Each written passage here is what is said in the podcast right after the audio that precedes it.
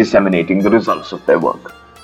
Through this series of informal conversations with some of the researchers and scientists behind some of these projects, we hope to gain an understanding of the what, the how, and the how does this help of some of these fascinating projects. Hi, everyone. Thank you for tuning in to this series of podcasts on the innovations that have stemmed from the Indian Institute of Science as a response to the COVID 19 pandemic. And today we have with us Dr. Sriram Ganapathy. Welcome, Sriram. Thank you so much for being here. Yeah, thank you for hosting me, and thanks everyone for tuning into this podcast. So, Sriram, if we can just start with a brief introduction of you know who you are, what your background is, a little bit, what led you to this place. First of all, I am Sriram Ganapathy. Uh, I hail from Trivandrum in Kerala. So my undergraduate uh, studies happened also in College of Engineering Trivandrum, and I did a master's in Indian Institute of Science.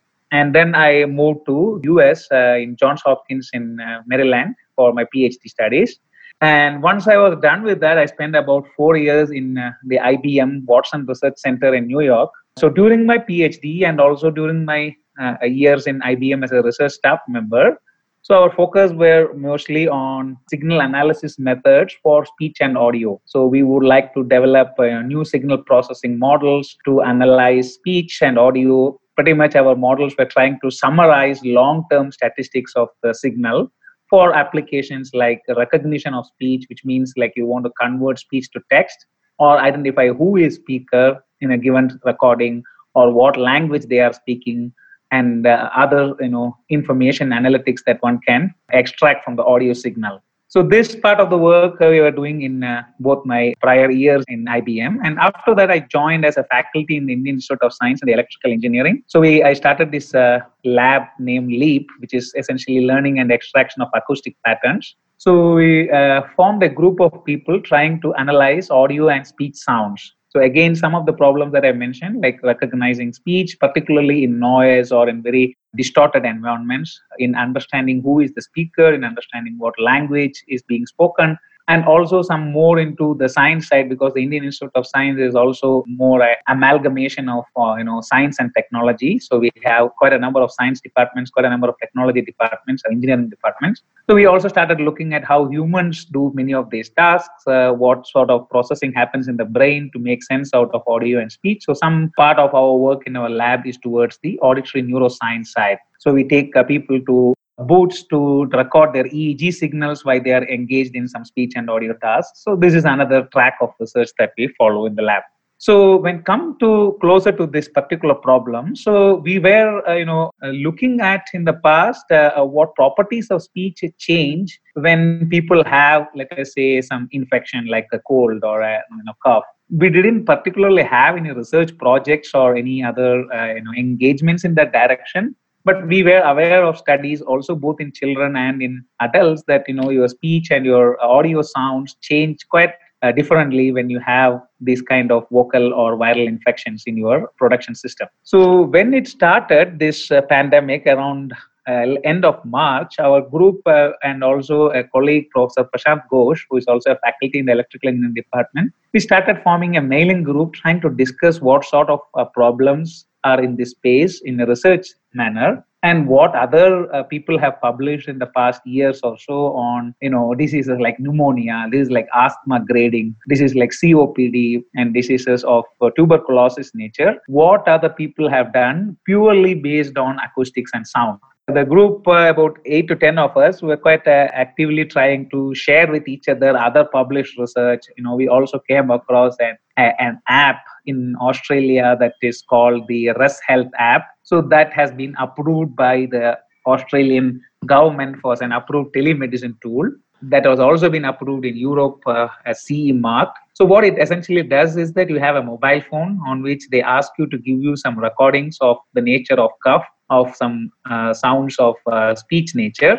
And the app will give you some probability of having an asthma or a tuberculosis and other low or upper respiratory tract infection so then we started, you know, uh, uh, seeing whether you know the COVID uh, also has quite a bit of symptoms. So we spent some time really understanding what the symptoms of the COVID-19 are that are directed towards speech production or directed in the lungs that uh, may you know elicit in the speech or audio data that we collect. And cough seemed to be the most prominent one in many of the people. At least the study showed that 60 to 70 percent of the people who are symptomatic for COVID-19 have dry cough they have breathing difficulties. I have uh, difficulties in uh, some of them have hoarse voice. So the voice changes in terms of the hoarseness nature. And a few of the people have trouble sustaining the voice for long periods. Like you know if i ask you to say a particular sound for a sustained amount of time your uh, breathing uh, cycles get disrupted and therefore you are not able to sustain that sound.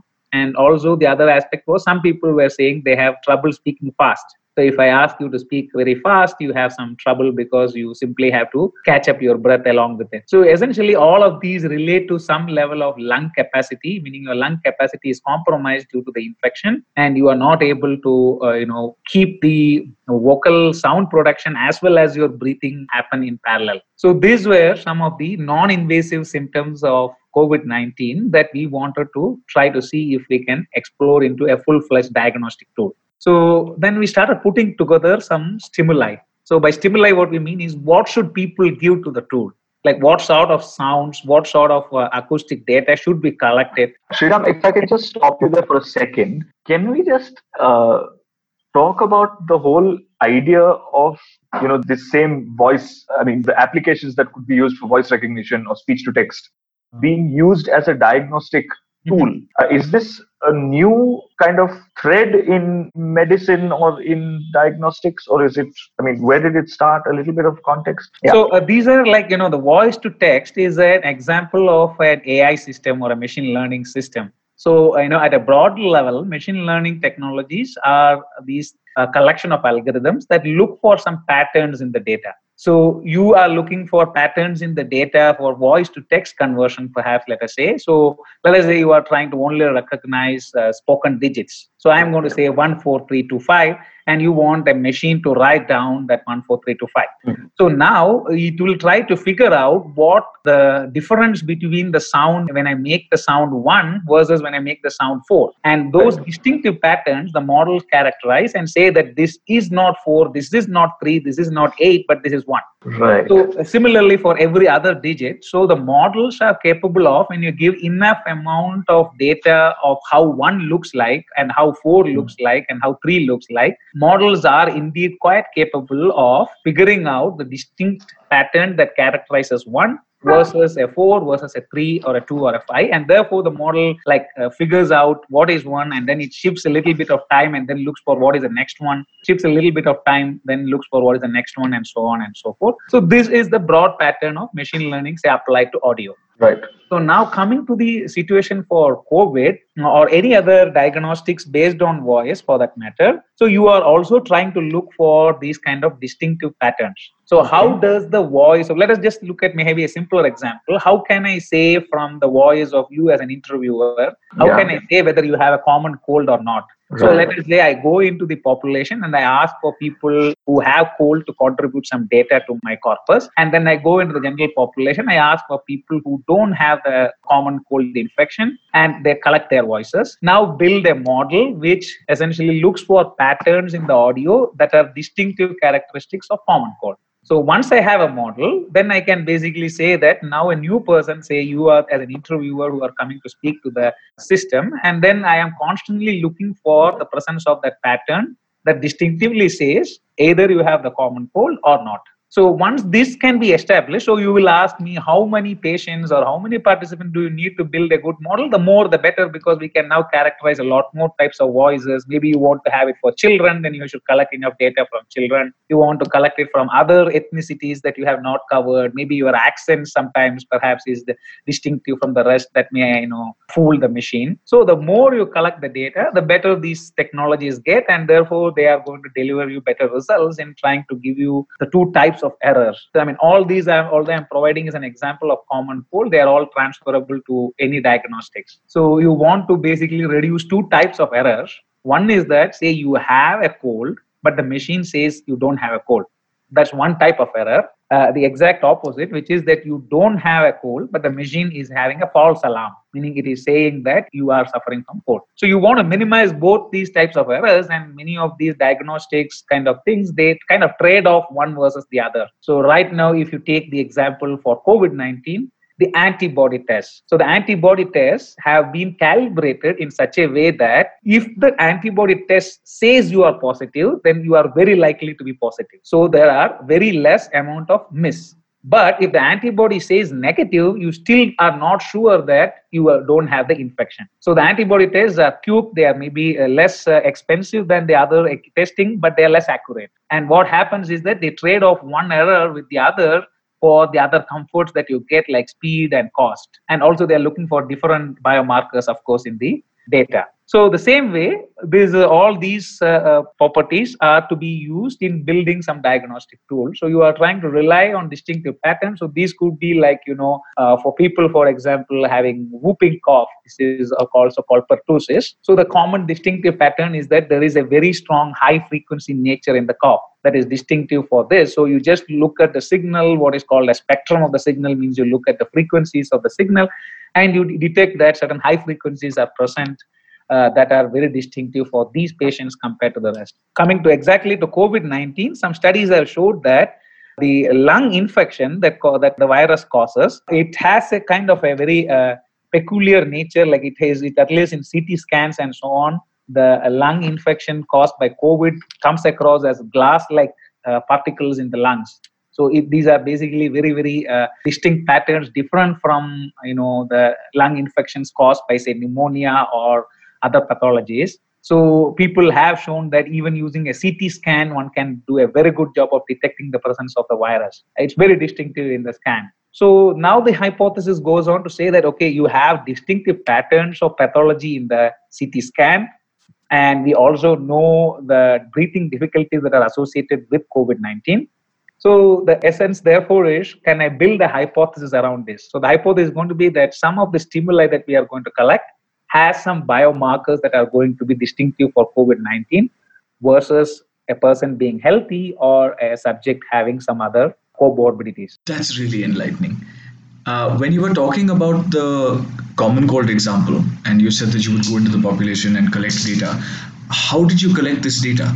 Once we uh, looked for this hypothesis, we wanted to make it in such a way that, you know, of course, our country was in, in strict lockdown during those phases when we were uh, uh, putting this tool together. And again, in several countries too. I mean, we also did not at the beginning want to restrict it only to India or anything. We wanted to make sure that we collect population uh, data from outside the country also. So there was no way that we could do it either at a healthcare facility or you know outside in the general population. So we wanted it to be a mobile-based tool, I a see. tool that works on the end user's smartphone, I a see. tool that is self-explanative so that you know i don't or we as a, group don't need to interfere in any part of the process. So it must be that simple that a common man who is let us say is roughly comfortable with a smartphone he or she can pick up the phone. Let us say he or she is already comfortable with using whatsapp and whatnot so the same kind of you know uh, feel of simplicity should be there in the tool and we therefore had to cut down our hypothesis to fit the simplicity. And the second aspect that we didn't want the, from the beginning itself is uh, no lack of privacy. So we wanted to make sure that the data doesn't particularly characterize who is the participant. So, you know, other apps certainly are there which are looking for contact tracing and so on. So, you know, we didn't want our data to get, you know, utilized any of for that contact tracing purpose or anything else. So we purely wanted it to be kept for this diagnostic. So we wanted to make sure that there is no personal identity getting recorded. Secondly, the stimuli, the data that is getting collected is must be simple enough, must be short enough for even who are patients who are self quarantined or isolated in a health center they are also being able to use it. So that is why we shrunk the test. Entire thing takes about five to seven minutes to do the recording. And Oh, that is a mobile based web tool. So all you need is an access to the link. So the link uh, essentially is coswara.iisc.ac.in. So the term also Coswara, it came from you know our discussion saying that you know uh, Swara is for the sound, of course, in Sanskrit, and Yes. COVID nineteen was the first diagnostic, we are looking for putting it together. So we made this as an amalgamation of the uh, you know, COVID-19 and Swara as the sound. Right. And uh, this tool, what we started putting it out, how we were trying to propagate it was we uh, once we made the web tool developed through our active people, volunteers, and members in the group. We gave it or we mentioned it to the Indian Institute of Science. So they said that we will try to use our social media and other platforms to help give the outreach for the tool and therefore they put it out and then we also group uh, we started putting it out in social media saying that we are conducting the study we want volunteers but we will ensure that your data is only used for research Right. So, Sriram, when was this? What is the time frame we're talking so about? around third week of april so Oh, around third week so we took about three weeks to figure out the stimuli also the web tool the design of it and and testing it with uh, various mobile platforms so it was not initially very good for mobile platforms like ios and I see. safari I see. there were some issues with other samsung phones also Right. so this took some us for us to do some uh, you know uh, testing on different platforms and finally we were comfortable that you know still uh, to be even to date we are not able to basically solve a problem with a browser from facebook so only thing right now we do is that the facebook uh, browser essentially has some trouble connecting to the microphone so Oh. we want a microphone access from the browser for collecting the data so what we do is we detect that browser and give the user a indication that it is not going to work and switch to a chrome or a firefox or a safari so that is the essentially the fix for that Right. So So, then this was I- the third week of April. You started and you started asking for data. correct correct Right. So right. third week of april we started putting it out in social media platforms. There was a very uh, you know sound uh, reaction from the public. A lot of people were you know very enthusiastic and encouraged by the idea. Then many mainstream media also picked it up in uh, in the country. Their stories also when they came up we started seeing people coming up coming from across the country and giving data. So you know this uh, sort of things happened in april and may. And then around end of may we got about 700 800 participants in the study. So then we started realizing that uh, the number of covid positive people were very less. So that was the one hypothesis that we wanted to build. So we started asking our own uh, bangalore uh, hospitals. We were treating the front line as well as uh, in other places like in kerala and so on. So they asked us to contact ICMR, which is our nodal center for all this. So we published, or we essentially gave them a proposal on what we were trying to test and how we were planning to do it. They asked us to make a presentation to the expert committee. So these involve some director of AIIMS and other people Right. who reviewed the protocol and they said that you know since you don't have a tool we don't have to test anything at this point your protocol they gave some feedback and they suggested that, that now you can actively contact local hospitals or other nodal centers at different places and uh, go through their review processes if they have something of the review process nature and then go ahead and collect data and the comment from the director of the AIIMS uh, professor gupta was that uh, we should do it india centric so he was saying that you know your idea, if you collect or use data from US or Europe, our population may not be amenable to that because we have different respiratory issues. So the main concern with the, the committee was that you know cough can be induced by many other symptoms too. Like you know you could have you know other bronchitis or upper tract infection of the respiratory nature. Right. So a lot of the morbidities also involve cough. So they Right. were saying that you know if we have to collect data and develop a tool based on AI, it has to be in the Indian context because our pollution and our respiratory disorders are quite Right. different from the Western world. So we set out by around June. Uh, now, uh, what is happening is that we are trying to work with hospitals also. In addition to the general population contributing data, we are also trying to uh, recruit dedicated population from hospitals uh, and also creating this template for hospitals to work with. So one hospital in Mumbai is already very enthusiastic. A, a doctor there is also now part of our team who is uh, trying to actively work with our uh, uh, team to develop this. So we are going to maybe recruit the first uh, set of patients from his own health center or hospital there. Can you just go back to this point of uh, the India-centric point? Uh, I'm not sure I fully followed that.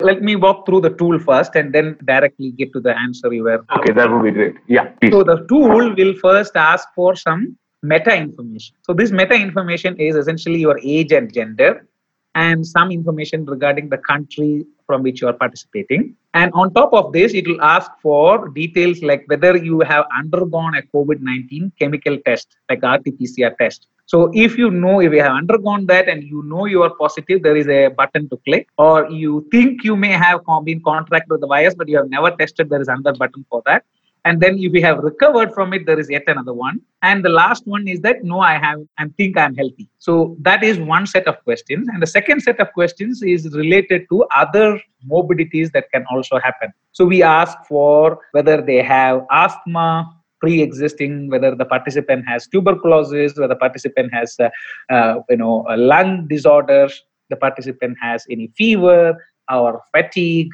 or heart diseases. We also check for hypertension so we ask a set of health indicators for the participant. And uh, on top of it, there, there is also a, always a indication to say that we also ask for the smoking habits.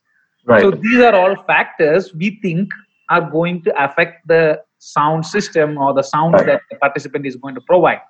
Do you also ask for other lifestyle choices like do you also ask about other lifestyle choices like exercise or uh, sleeping habits? Anything that could affect lung capacity or uh, breathing as it were? Yeah so we don't ask for exercise directly. We ask for their uh, you know health in terms of either heart diseases hypertension. Okay. so these are indirectly checking for this right? Then on top of it once they have answered these meta information then we start recording their sounds and the sounds we record are uh, like two levels of breathing cycle. So one has to do a normal breathing and a deep breath and three cycles of it. So what you do is you keep your smartphone about 20 centimeters from your mouth or nose and do this recording every piece of recording that we ask for, there is also a sample. So if you don't know what we mean by deep breathing, there is a button saying, you know, you play this sample and then uh, we have an illustration of somebody doing the normal breathing and deep breathing. Same for cough. So we have a normal cough and a, a heavy cough. And we give an example of a normal cough and a heavy cough. And these are induced coughs. I mean, it's not a natural cough for that matter. And then we ask for some speech sounds. So speech sounds we ask for is R, E, and U. So we ask participants to say the sound ah for as long as he can sustain, he or she can sustain. Same for the other two sounds and a counting exercise. So the counting exercise is all you need to do is count from 1 to 20 in a normal manner and in a fast pace. So you as quickly as you can, if you can count from 1 to 20. So this is the all the recording that is done. So now coming to answer your question particularly, so what happens perhaps is like people uh, in the country versus people outside. So our uh, let us say health uh, uh or population's asthma or other lung diseases are factored partly due to the living conditions we are in. So our you know places like Delhi or even for that matter Bangalore or other uh, metro cities, we have a, quite a different set of pollution and other health issues that come with this, and therefore our lung may already be compromised in a different way. And the second aspect that we don't know for sure is the strain of the virus. So the strain of the virus that is out there in Europe or out there in China or out there in the US, as well as the strain of the virus that is affecting different parts of country in India, may exhibit itself differently in the symptoms that people may have. So that you already see partly in the data that you know some countries have very low for you know fatality rate. Some countries have very high fatality rate for the same amount of people getting infected. And some of this is due to the viral strains that have been detected. So for us, at least, the majority we are being you know found is the strain of the virus that has come from Europe. But still, you know, there are other strains that you know even in places like Gujarat, they have said there are two to three strains of the virus already that is out there. So we don't know. Some of these are unknowns. So that's why we are just trying to collect data so that you know if, for example, so one of the reasons why we also collect in addition to COVID-19 is the symptoms is because we know that about 30 to 40 40% of the population are asymptomatic. So we also don't know whether even if they have infection, but they are asymptomatic, whether the voices and sounds have the strain of the infection or the biomarkers for the virus. So this is why we are collecting the meta information. And while we were putting it together, we didn't realize it, but at a later stage, we have found that uh, by middle of May, was already a study that came out from UK which said that purely based on symptoms, they purely based on a questionnaire, you can get about 60 to 70 percent accuracy in telling whether a participant has COVID-19 or not. So they ask about 20 questions and then build a simple classifier based on that. Have you lost, uh, you know, sense of taste? Have you, uh, you know, uh, experiencing some high fever? Have you basically been having some fatigue? Or you know, these kind of questions. So just by when you answer about 20 questions, one could get a a reasonable take at whether you have a virus uh, of COVID-19 nature or not. So what we want to do is now while we were collecting the data, we were not fully clear of how the data is going to be used. So when we try to build this tool, we will also uh, factor in this uh, information that is coming out of the questionnaire along with the acoustic sound data. How many samples do you need to arrive at an accurate representation? So this is more like, you know, it's what in these kind of uh, diagnostics in testing, it's really like how, so first of all, it, it is not really that, first of all, there are two things that are involved. One is the learning models want to see variety of data. Therefore, they can extract the patterns that are needed. So that is the training issue. So how right. diverse your training pool is, right. models right. benefit from that. Second uh, situation is how many of these. So what you do typically in all these machine learning uh, modeling is let us say you have a pool of 1000 now you, what you do is you divide the pool into something that you want to use for training and something that you want to keep it aside for testing. So i'm going to develop an algorithm based on some training and then i'm going to test it. It's just like your class test. You are given some material to prepare and then you will be asked questions on slightly different things and then you are tested on whether you are able to answer them correctly or not so what happens is if you limit the number of questions in your test, same way as if you limit the number of samples you have in test, there is something called variance. The variance means that the models are simply not stable enough. Uh, I know you may be very good, but just because I asked you only one question and you failed yeah. to answer that, you will be deemed, let us say, not qualified. Right. So that is not a fair judgment. So we want to give the algorithms enough data to test also, mm-hmm. so that their variance is reduced. So from studies we find from across the world for various things, we assume that if we have about 2,000 participants of healthy nature, about 500 participants of COVID positive nature, and another 500 participants who have other respiratory disorders. So these are the three classes that we want to separate out. And right now, the state of affairs is perhaps like about 800 to 900 participants of healthy nature are already in the pool in the last two three months. And about uh, 100 or 50 to 100 participants of the pool of respiratory ailment nature are there. And maybe about uh, 20 to 30 of the COVID positive nature are there. So we are. That's why I said that we are going to dedicatedly record from hospitals or health centers. So the proposals we are writing is that you know we are going to recruit or uh, help uh, recruit with your hospitals uh, uh, people about 100 COVID positive patients and 100 people who have other respiratory ailments. And all we say is that in many of these places, the people with milder symptoms. I mean, at the end of the day, we are not targeting the people with very very uh, severe COVID-19 symptoms. So Sriram, who will benefit from this tool? Uh, where do you foresee this tool being used? We want it as a pre screening tool. So, at the end of the day, where we envision our tool to play a role is like, you know, you feel that you may be compromised or your health may be compromised. You don't want to risk yourself to go to a testing center and get tested. And you are basically going to rely on something like a mobile based app and if the mobile based app unfortunately shows that you have a high probability that you are infected, then you basically uh, have more than a reason to go and take do yourself a medical or clinical testing. But on the other side, if your the tool is saying that you have very low probability that you are infected, you feel little confident not to risk yourself out. So uh, you know what that is really where we want to place the tool in terms of having this. The testing facilities, of course, are expanding, but they are still not to the speed that the population can. Anybody who wants to get tested can indeed get tested. And second aspect, now with the surge in cases, you find places where the testing results come out in two days in four days sometimes. So what happens in these two days or four days is that the person is moving around and, and contracting the virus. So you know you don't want to you know risk that. So if a person has a very high probability and the acoustics are sounding very much like other people who were contracted, you want to take actions right away. So that is why uh, the once the tool is let us say in place, right. we envision that about 30 seconds to one minute is all we should have the tool detect uh, voice. So this all this what will happen happen is that your data gets uploaded to a server and the server will crunch these data in a few seconds and then come back out with the results back to your smartphone through the network. And the entire process we envision that to happen in less than a minute. That's absolutely fantastic. My god. Is there a margin of error that you are calibrating that you are so we want in? to uh, so yes. So that is the calibration thing so once these models are in place or once the data is in place we can build the models as i mentioned in the previous question. We can calibrate the test. What do we mean by calibrating a test? We mean that we want to put a threshold on when a particular parameter says that you have the infection or not. So we can calibrate the test in such a way that you know the test doesn't miss. So, you know, it basically can say you are positive when you are not.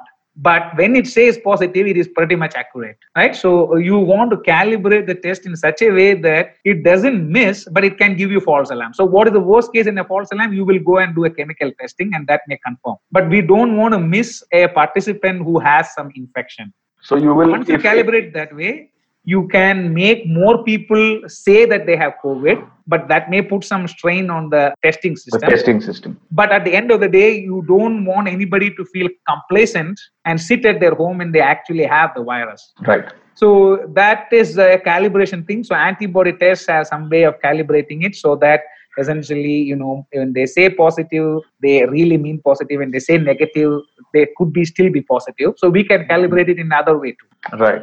So, so the uh, calibration that you do will err on the side of positive we- is yes, so biased we- towards positive it will bias towards positive, it will bias towards missing less. So we Right. want it in such a way that it can generate false alarms. So let us say when we do the final tool, it comes out that we have about 95% accuracy on testing positive. Means that if uh, essentially when you are positive, the tools gives you 95% of the time. But when you are negative, the tool may be accurate only about 70% of the time so that what that happens is that the remaining 20 30% you are asking them to go and do a chemical test. So they are of course going to spend some time and money and maybe a little bit of risk associated with it but it is worth the risk compared to the 95 you can get. Of course you can calibrate it the other way too because these are ai systems. You can calibrate it in any which way that you want mm, uh, to make the tool work but the ideal for this is that both of these errors should be less. So the, when the system gets better you will reduce both kind of errors. But let us say you are going to have an on the average about 20% error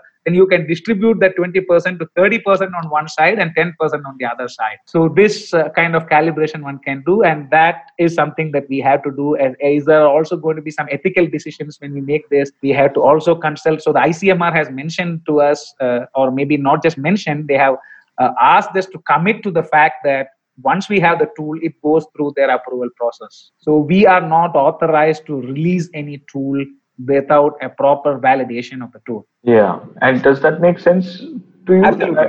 it does right? It, it does make sense. So what they will do for example is the following. So i am going to say that i collected enough data. I am happy with the status of my algorithm. And i am saying that it gives me a 5% error when there is a positive case coming into the tool. And i am getting 20% error when a negative case is coming into the tool so uh, I gave these numbers and I also provide them with the tool. What the agency will do is they have their own set of patients or participants. They will run the tool separately on them for both people who are positive and people who are negative, and they may also have people who are asymptomatic, people who have other comorbidities, all the different varieties.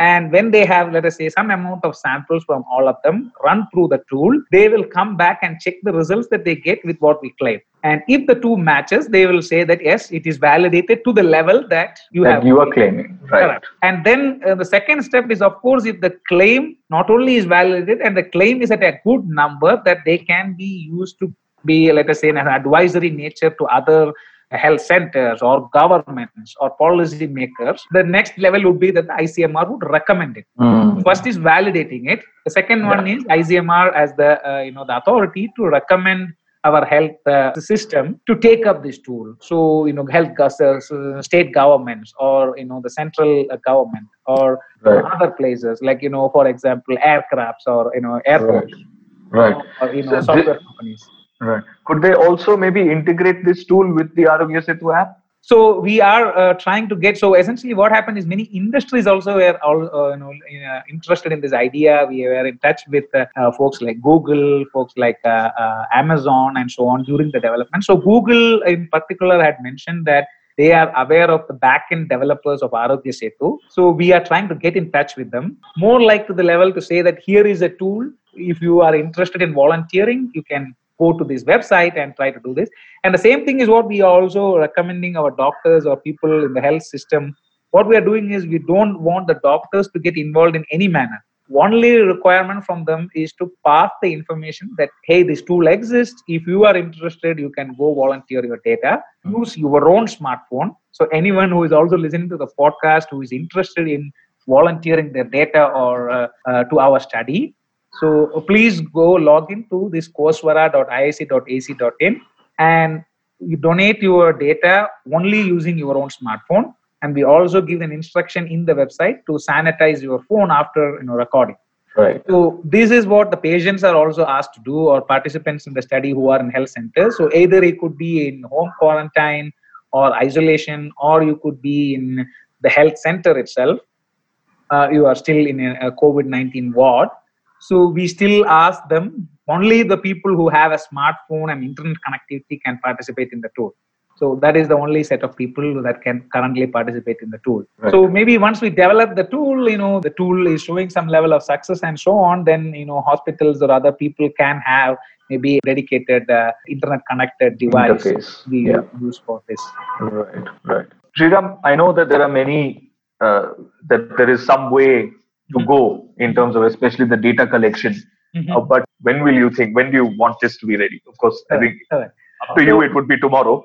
But uh, no, no, it's not tomorrow. Certainly, okay, certainly not tomorrow. I mean, we had to be realistic, right? So initially, yes. when we thought, so let me put it this way, right? You know, the uh, ideal wish list when we started was that we would have the tool already now. Yes. So something of the three month cycle is what we thought. But right. what we realized was that the data that is coming through, while we are very happy with the numbers of mm-hmm. the data that people actually the numbers of the number of people who have participated in the study is quite good. But what has happened though it is very biased. It is very you know very much from the healthy nature. So uh, uh, then you, I mean, it's good, of course, that we know that a lot of our participants are healthy, which is a good thing to know. But what it doesn't help is in building the diagnostics for the disease. Right. So then we had to start working with these, uh, you know, ICMR as well as with the other hospitals and health centers. And what we started realizing is that, you know, this is a research thing and these icmr uh, as well as hospitals are in the front line of the disease. So their priorities are really some of the doctors even are getting contracted and therefore it is a really difficult situation for them. Yes, yes. so having these you know reviews and, and and and review boards conduct meetings it has been hard to get scheduled and we don't blame the you know, system for that that has only slowed us down so what do we anticipate uh, back to your question maybe in a couple of months we would have some level of data to get a first version of it uh-huh. so as with all ai systems or machine learning systems uh, once a version is out you still keep collecting data using that version and yes. then that will leapfrog to improve your system. More iterations. It's going to be an evolving process. So we right. also, as a group, we thought it's going to be about 20% of our time. We'll try to volunteer for this, but now it has become very much mainstream that we are trying to dedicate resources and time to develop the tool. So once we have a few hospitals coming into the loop, uh, you know, definitely certain population of patients or participants coming into the system, we yeah. can generate a first level of tool for the public right. at least for the right. clinical validation. And again, it has to go through, as I said, clinical validation that may take a month or so. That is perhaps, let us say, the best. The best case would be like right now we are in end of July, so the best case would be about you know Octoberish when we can expect some level of uh, traction in this. And then you know right. if uh, things are moving faster than that, then we will get more data, and therefore the tool is going to be more better placed right uh, and so on and so forth just one more question from me and then you know anything else that you want to add is so this uh, this Coswara is obviously named for the covid disease but as you mentioned there are several other diseases and several other issues such as even you know things like allergens especially in small children mm-hmm. where you know diagnosing them becomes difficult but asking them to cough and say 1 to 20 is mm-hmm. possibly much easier you know, from a parental or from a clinic point of view. Uh, so, do you foresee the same logic and because all the work has been done in creating this Mhm. for other illnesses and for other So very much. So uh, two things I will mention. First of all, is that I maybe I may have missed it during our whole process. There are other groups across the world also trying to you know follow this line of work that I probably missed to say it. There's Right. more of an active group in Cambridge in UK, a very active group in University of Oklahoma, Carnegie Mellon University in the US, uh, Oh, wow. EPFL is a university in Switzerland. So we know about four to five universities across the globe uh, are also in this process of trying to use sounds and audio data for COVID-19 diagnostics. So we are also some of them we are in touch with them. We also share our data whenever in anonymous fashion for them to also advance in their tool development. And the second, back to your question, the doctors whomever we are getting in touch with, they say that you know part of the reason we want to be engaged or interested in this tool is that this can build you know telemedicine for the next generation of you know Yes. respiratory diseases. So even if COVID, let us say, you know, in six months from now, uh, you know, we have a vaccine, we still, when we have the next set of illnesses or any other things, we have to eliminate COVID out. And if there is a test or a quick uh, symptom that you can find out through the voice, you can, you know, take it off the plate for the next set of diagnostics. And the asthma and tuberculosis and other things, while there is, you know, active medicine, they're still not totally eradicated. They are still present in our population and you know, telemedicine is something that uh, you know doctors foresee is going to become more and more important. Because uh, doctors are also you know uh, want to take it as much off their plate if they can. And particularly the patients also only when you need to go visit a hospital or a health center you want to go there.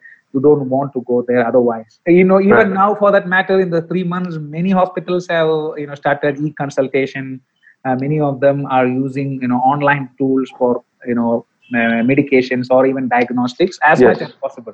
Yes, absolutely. so this is something that you know will stick on. And we certainly feel that this is going to stick on well after the pandemic that you know the online tools and diagnostics that the hospitals and the patients are getting used to during this pandemic is going to make them rely on them even after.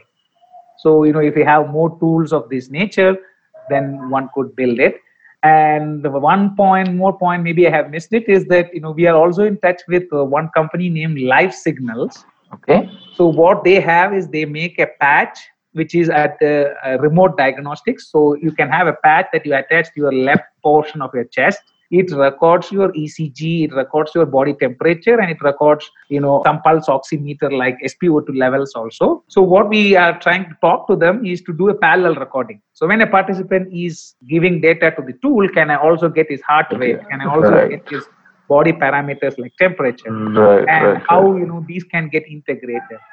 We know of uh, some uh, tool that IIT Madras is trying to do on a wrist watch, which is also going to monitor the participant's heart rate and so on, and maybe that also can provide some indicators of uh, you know COVID-19. So this is going to be like you know many other body signals. You know uh, ECG certainly or i iWatch or Apple's watch can do some diagnostics. So other things like wearables are also going to come in place. So you know these are all integrated with the smartphone. So Right. we have an app which also does based on acoustics. Integrating with other smartphone-based apps is something that can you know Right. Right. Uh, do you also think that it is useful in terms of a self-diagnosis or a preemptive diagnosis, or, or not diagnosis actually, evaluation, Mhm. self-evaluation in high-risk demographics, like let's say people in areas of high pollution, Mhm. uh, or people who work in mines Mhm. or in quarries, you know, Mhm. where particulate matter is very high Mhm. therefore automatically their uh, respiratory system is over a period of time compromised so do you think this could help you know them self evaluate so that they do a self check every 3 months Correct. I mean, there's really like uh, you know a part of it is to collect the data from those, and we know we see Hmm. that you know the uh, when you know uh, so what doctors say is that you know some of these even the doctors use a stethoscope to listen to your breathing sounds. So you know uh, if you have enough samples of the nature of breathing and respiratory style, you can build tools around them. So it is a matter of let us say if a particular geography is high risk as you say, or let us say they are in living in a city which is high uh, high levels of particulate matter. Once you have enough data, you can also start saying that you know the entire population in this place, a majority of them, their voices have this particular characteristic. Mm. and we don't see it in other places or we don't see it in other populations so there is nothing else other than this factor that has contributed to this right. so you know that can give indicators right. saying that now there could be more hidden illnesses that the patient or the participant has never been diagnosed with uh, you know you simply go ahead till you fall sick more or less right so you know this can give you preemptive or at least you know early pre-screening indicators for other respiratory illnesses. So, Sriram, I think that brings us to the end of this conversation, which has been such an enjoyable one. Thank you very much, and an enlightening one. I think we should end with a shout out to your team members, the other people who made this possible. Um, if you just want to go ahead and tell us who they are. So the team certainly. Uh, uh, thanks for asking this question. I should have probably mentioned this uh, at the beginning itself.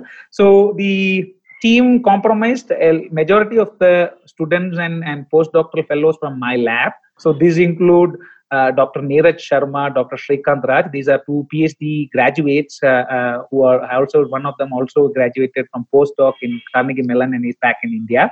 Then we have PhD student uh, Shreyas and uh, then MTech students Anand Mohan and Rohit Kumar and project intern uh, Prashant Krishnan. So this is basically the set of team from my lab, about seven of us. Then we have Professor Prashant Kumar Ghosh, who's another faculty in the electrical engineering department. His group does some interesting research on speech production. They try to do uh, speech production studies as well as on some grading of asthma. So his also inputs were vital in the early part. Then Dr. Nirmala, who is a medical doctor in the IISc Health Center. So at the Indian Institute of Science has a medical health center. She's a medical officer there. She got uh, you know interested in the idea. We chat with her. And lastly, as I mentioned, there was a, a doctor, a pulmonologist from uh, the Hinduja Hospital. His name is Lancelot Pinto. He is based in Mumbai and he's also part of the team now. His hospital is where we are trying to recruit our first set of participants and patients. So this is about the set of team. We are about eight to ten people are trying to work on this tool. Fantastic. Thank you all. And I hope that this comes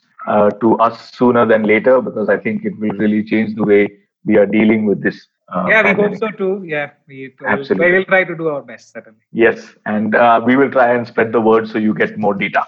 For those of you who are listening and who are interested in volunteering, in helping develop this tool and uh, making sure that it helps many other people, uh, please go to coswara.iisc.ac.in. That's C O S W A R A dot iisc.ac.in and uh, give in your voice samples as instructed.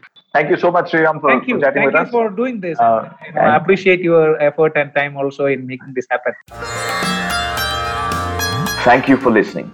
For more information on this project or on other projects developed at the IISc, please visit covid19.iisc.ac.in.